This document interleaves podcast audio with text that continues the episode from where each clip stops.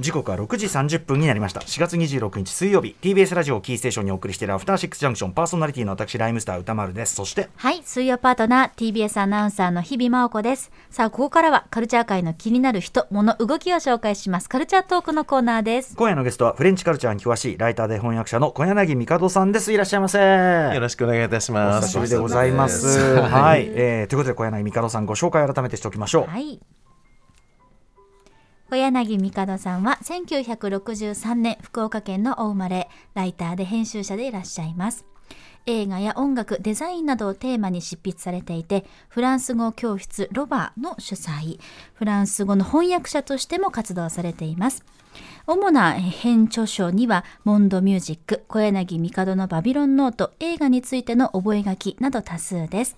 そして翻訳書の最新刊といたしまして、昨年12月に発売されました、僕のおじさんがあります。はい、前回のご出演は PL エテックス特集でしたね。はい、そうですね。えっ、ー、と、はい、各、まあ、あの、なんて特集上映が、日本でも予約開かれた PTX、PL エテックスに関して特集いただいて、はい、とてもおかげさまで本当にヒットして。ね、ね、あの、日比さんも追ってようよう見てね。はい、ストレンジャーさんに行ってまいりまして、いやいや、もう本当に劇場まで足を運んでいただいてありがとうございます。ストレンジャーさんも行きたかったし、ぴったりだよね、ストレンジャーで見る。PLTX の劇場で見たいと思って、もうばっちり最高のデビューになりました、私にとって。僕はね、全く別の機会に、あの、例えばその森田芳光作品上映で、なんかファンの方と話したりするときに、あの、今ちょうど PLTX 見てきてとか、なんかね、あの、特集後にも、やっぱりあの、見ました見ましたとか、すごいそういう反響が大きかったですよね。なんかそれは、なんか私もなんか、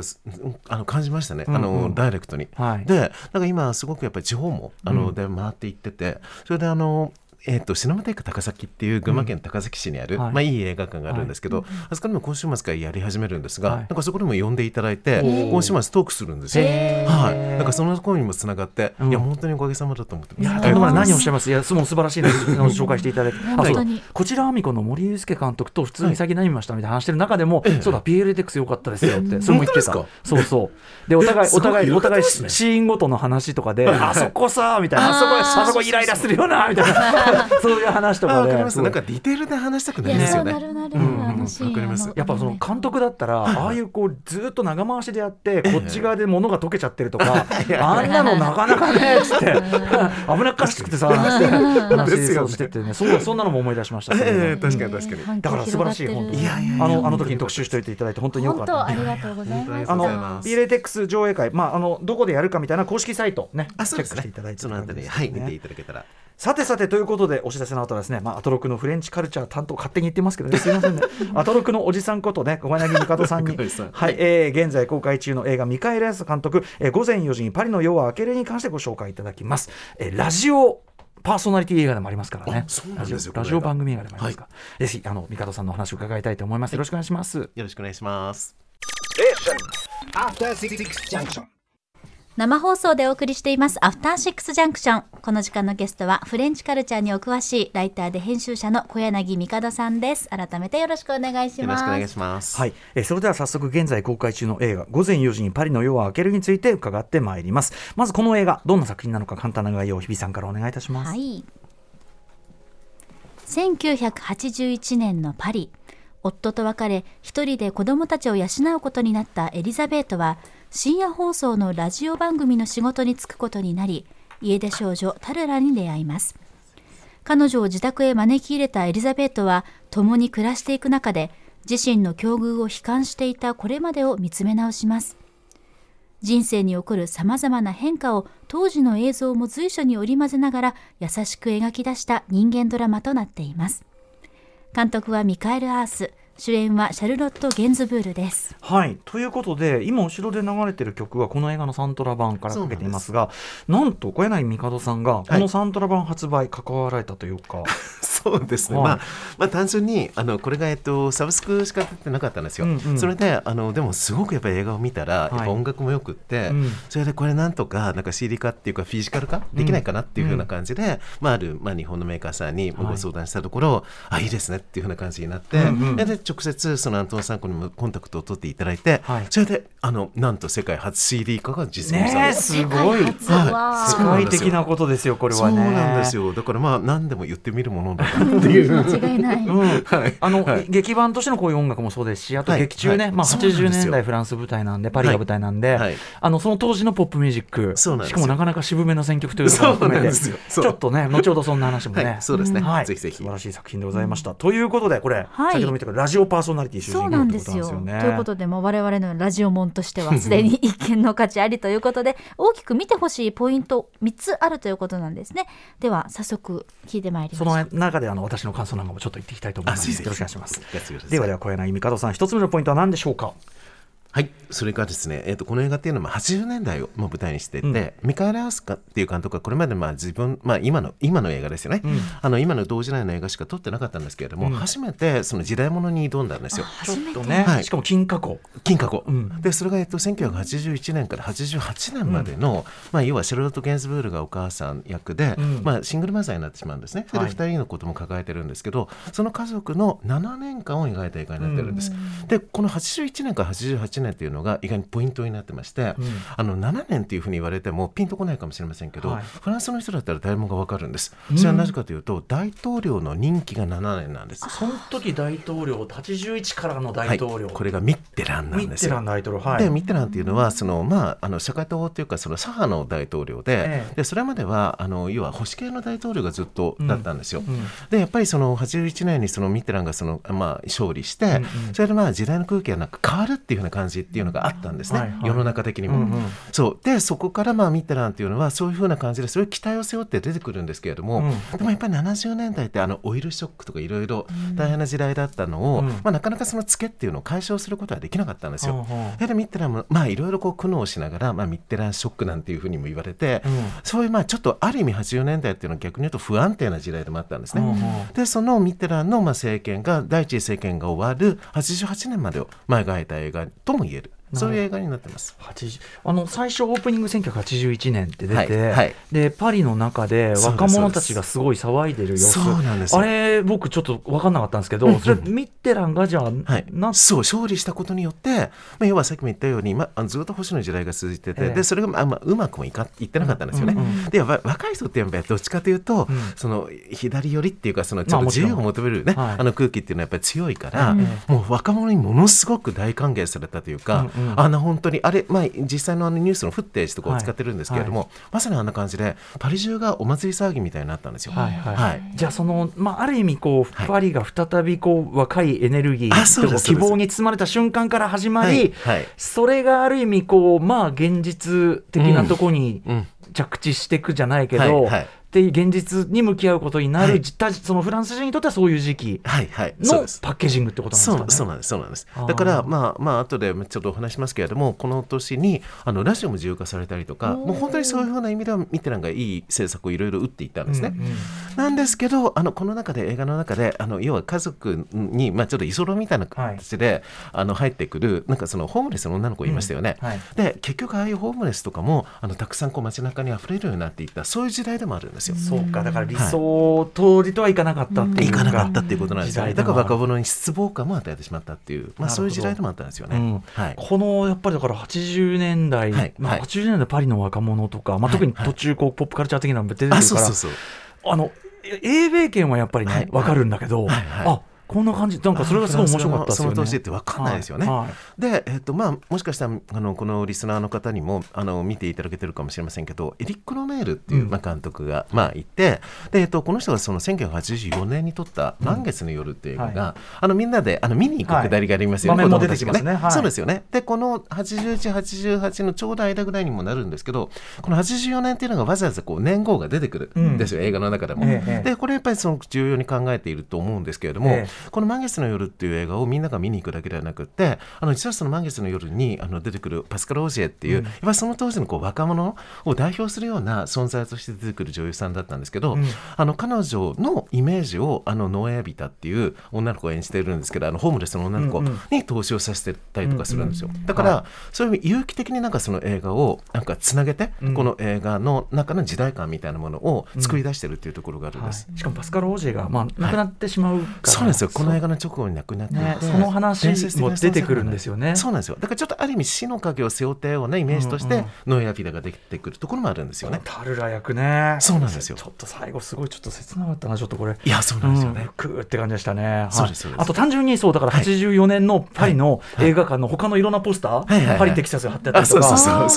その映画館の様子とか、その映画見た後若者が感想を言い合ってたりとか、それ自体がなんかすごいこう、僕が決して見れなかった同時代の青春を見るようで、いやそれがね歌丸さん面白いことに、あのこの映画を撮ってるミカエル・アースって、歌丸さんよりもう少し下、もちろん僕の一回りぐらい下なんですけれども、彼その80年代の音楽とか大好きなんですねもともとでも全部後追いなんですよ、で彼はやっぱりティーネイジャーの耳でその時代に聞きたかったらしいんです。だから自分もここの時代を追体験したかった。っていうのがあったみたいで、はい、僕がじゃあそのあのパパリの青春当時覗けなかったって、それはもう監督も同じくなんそうなんですよ。そう来たかったんです。そうやって作った映画なんですね。へえそうか。じゃあやっぱりその監督の80年代パリのこういうとこいいよなっていうのが、ちょっと入ってるわけですね。入ってると思います。憧れとときめきみたいな。はい、あと映像がね、なんかその全体にその時代感と、そのさっき言ったフッテージの、あの80年代の本当の映像と、なんか違和感なく混ざるような。そうなんですよね。だからちょっと割とこう画質をこう今のあの今撮影してるわけですけれども、それも少し画質をちょっと落とし気味にしていて、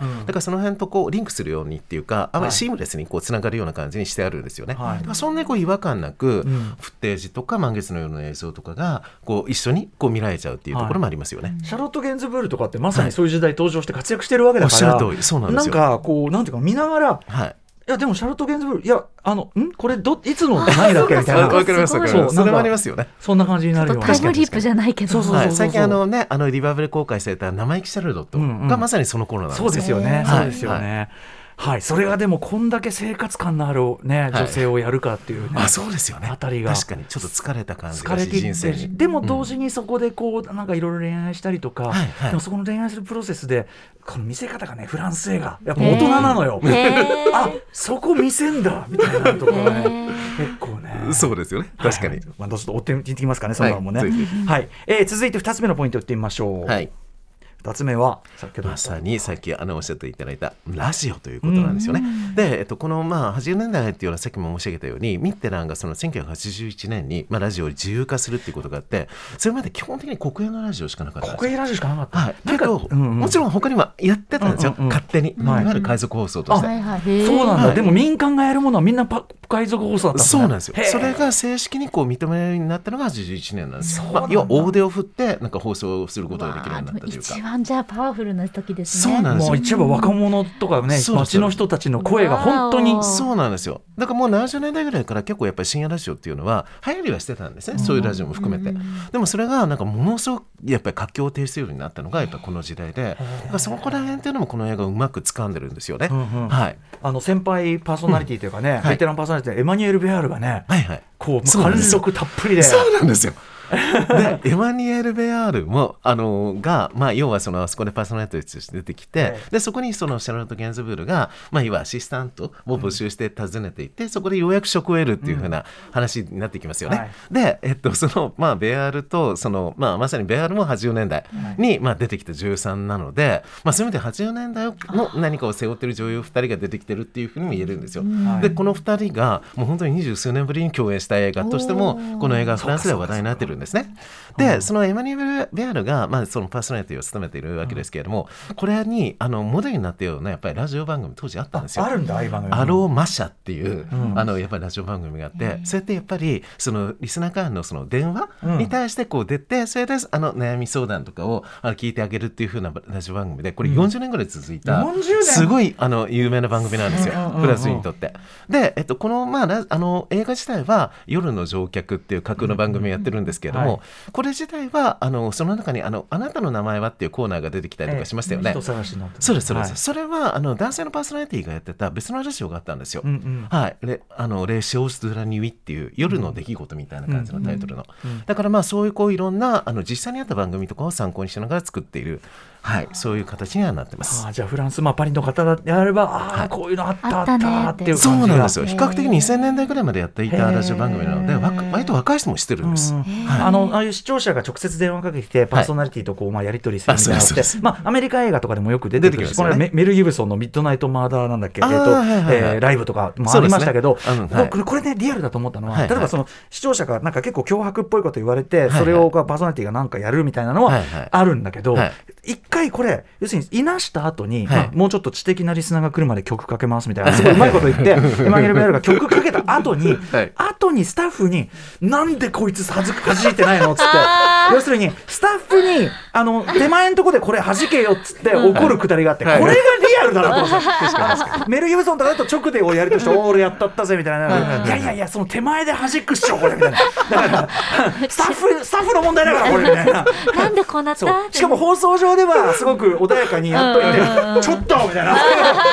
あれがねリアルだなと思った。ありますね。確かに。あのクリント・イーストウッドもね恐怖のメロディーって。いうねあれなんか本当に怖いんですよねそのはい。そうなんですよ。ちょっと恐怖映画っていうかホラー映画みたいになっていくっていうふうなでもこの映画の中このあの今回のこの午前4時の中でもちょっと怖い人が電話かかってきたりとかするんですよね。でもなんかやっぱりその主人公のシャロット・ゲンズブル自体がものすごく自分はもうたった一人で孤独だって思ってる時にラジオの音聞いて暗闇でこう聞いててあれとかだからやっぱりそのあラジオだなっていうか。そうですね。そもそもやっぱりあの番組をそのシャロットがすごい好きで聞いてたっていう設定になってるから、なんかそこら辺のリアリティもあるんですよね、そしてそうやってさっきのホームレスの女の子も知り合うんですよ、はい、なんかそういう孤独な人たちがなんかやっぱりそこに集ってるっていうふうな感じがあって、はい、それがいいんですよね、はい、まさにその本当にラジオのあのなんていうかな、特にかつてすごく大きかった機能みたいなものが、ね。はい、すごく出てるのも良かったですね、なんか単純にパーソナリティものとしても面白いですね。確かに確かにさあそして3つ目のポイントいってみましょう。はい。これがまあさっきも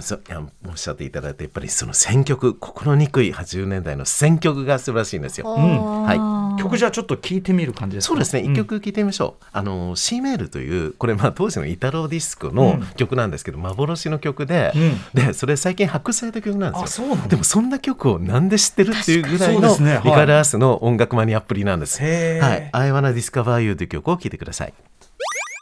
はい、えーね、これ今回劇中、えーと、午前4時にパリの夜は明ける中で劇中シャルロット・ゲンズブルが同僚たちとまあまあ、ディスコっていうかクラブっていうか遊びに行くとこでさっきちょっと言ったあの1984っていうその年号ができ出てくるところで、うんうん、あのこれがかかるんですよね。これ僕ね、はい、僕も 80s 大好きだし、はいはい、こういう曲調も大好きだから、はいはい、なのに、はい、こんな曲知らないなと思ってたんです、はい、そうです、ね、そしたらこれ要するに discovery されたばっかだったんですよね。そうなんですよ。もう最近なんか向こうのやっぱり DJ たちによって、まあ、うん、イタロディスコって結構、あの2000年代以降盛り上がるんですね、うんうん、発掘が、でその中でもあんまり知られてなかった曲なんですよ。だからもうオリジナル版がもう300ドルとか400ドルとかするような状態ででそれがようやく去年採用されてで僕もそれで買ってたんですよ。そうでまさかミカエル・アースもこれ買ってたんだみたいな感じで思って。いやミカエル・アースだからさこう、あれじゃないどうやっていうかさ 80s オタクぶりこれこれいっちゃうからみたいなそんなありがちな曲使わないから。そうそう そうなんですよ。それがもうやっぱりマニアってそうじゃないですか。自分がどれだけ知ってるかっていうのをやっぱり伝えたいんですよね。そうだからもうここぞとばかりにこの曲を使ってるんですよ。映画に詰め込んだんですね。そうです。まあでも単純に本当にいい曲ですねこれもね。本当にいい曲なんですよね。他にも結構曲ね音楽流れますし、はい、あそうです。音楽の話するとこもあるし、あそうですよね。ねはい、うん、ちょっとあのミカドさん的に注目ポイントそうですね。なんかあの最初の方であの要は息子弟の方が、うん、なんか友達と一緒になんか公園の中を自転車で疾走するっていうくだりがあって、うん。はい、やっぱりそこではやっぱり本当にその当時の曲で、はい、あの UK のまあギターポップなんですけど、 Lloyd Cole and the Commotions はい、あこれね、うん、 Rattlesnakes っていう曲が流れるんですけど、うん、やっぱりその疾走感のあるところにはこういう曲だよねっていうのが、もう頭の中に全部選曲ができてる感じなんですよね。そうなんですよ。で 笑っちゃったのはこの中でちょ、うん、あのえっと、曲までご紹介できないかなと思うんですけれども、うん、ペール・ファウンテンスってやっぱり UK のインディーバンドがあったんですよ。はい、でそれがあの選曲で使われてるよっていうのは聞いてたんですね。うんうん、で僕の中で勝手にこういう映画だったらこの曲が使われるかなっていうふうに妄想しながら言ったら、うんうん、なんと本当にその曲だったんですよ。当たり。当たり そうだからなんかそのえあのミカラースとちょっと気持ち通じてるみたいな感じでちょっと思ってしまうようなところもあります。はい、音楽ファン同士で。はい。ね。あとあれですもんね。あの要するに候っていうかしばらくするようになったその野手が、はい、タタルラクさんって女の子にあの曲聴いてるのを聞いてこれ何？ってそうなんですよ。それでテレビジョンね。その通り、そうです。でこうあのアルバム貸してあげるよなんつって。そうなんですよ。みたいなやり取りがありますけど。それがそのさっきも言ったあの結局あの役っていうのがそのパスカル・オジェの、うんうん、まあ、イメージで作られたキャラクターなんですね。はい、でパスカル・オシェってそもそも実はあのジム・ジャーム氏ともちょっといい仲だった時期がある、えー、そうなんですよ。でジム・バッシュってもともとやっぱりニューヨークでパンクバンドやったりとかしてたような人だから、パンクスなんですよね。うんうん、でパスカル・オシェもそうでいつもやっぱりそういう革ジャンとか着てるような感じだったんですよ。うんうん、であの中であのノイあのタルーラが、そういう格好してますよね、うんうん、ちょっとこうロマンティックなパンクスみたいな感じの格好しててそうだから彼女がテレビジョン聞いてるってのはめちゃくちゃわかるっていう感じがするんですよ。うんうん、はいいやということで、えーとまあ、80年代フランスのねそのなんていうかなそういうポップカルチャーみたいなものも分かるし、はい、音楽選曲もいいしみたいなね、はい、そしてラジオカルチャーもあるしというそうです。もうなんかどっぷりなんか、うん、あのまさにフランスの 80s を知らない人にも、うん、なんか追体験することができるっていうか使うことができるっていうかそういう映画なんですよね、はい。えー、ちょっとお時間近づいてきました。日比さんからちょっと改めてこの映画のご紹介しておいてください。はい。ミカエル・アース監督午前4時にパリの夜は明けるは現在公開中のシネスイッチ銀座新宿武蔵野そして渋谷シネクインと他武蔵野。間ですね、うん、渋谷シネクインと他で全国順次公開です。詳しくは映画の公式サイトご覧ください。そして最後に小柳美香さん、えー、お知らせことなどあればぜひ、あ、えー、じゃあちょっとこの映画関連でもお話をしますと、うん、4月30日日曜日の夜にあの渋谷ファルコンの地下のクアトラボっていうミュージックバーであのこの映画のまあ一応そのサントラとかその公開記念とかあとまあちょうどゴダールの映画祭なんかも始まりますので、うん、ちょっとそのフランスの映画音楽にフォーカスしたそういうあの私の選曲会みたいなものをお届けしようというふうに思っていますので、うん、あのこれあの基本的にあのイベントチャージ無料ですからあのよかったら、はい、お気軽に遊びに来ていただけたらと思います。はい、えー、4月30日夜ですね、はい、えー、フレンチミュージックの夕べ、えー、小柳美香さんイベントやりますということです。ということであのありがとうございました。めちゃくちゃ面白かったですこの映画。見たというか。ありがとうございます。えー、ということで改めて今夜のゲストはフレンチカルチャーに詳しいフランスカルチャーに詳ししいライターで翻訳者の小柳美香さんでした。小柳さんありがとうございました。ありがとうございましたもっとプールのスポットライト。誰一人取り残さない社会をキーワードに。ゲストをお招きしながら勉強するやつ。みんなで考えてゆこうスポットライト。毎週日曜夜11時配信スタート